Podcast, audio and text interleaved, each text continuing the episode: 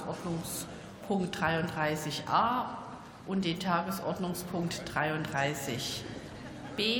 Das ist die erste Beratung des von der Bundesregierung eingebrachten Gesetzentwurfs zur Änderung des Bundesklimaschutzgesetzes sowie die Beratung des Antrages der Fraktion der AfD mit dem Titel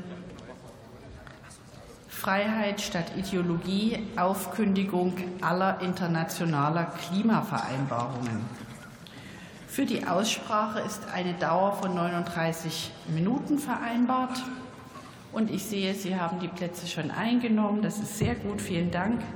Und ich eröffne die Aussprache und ich erteile das Wort für Bündnis 90 Die Grünen der Kollegin Lisa Badl.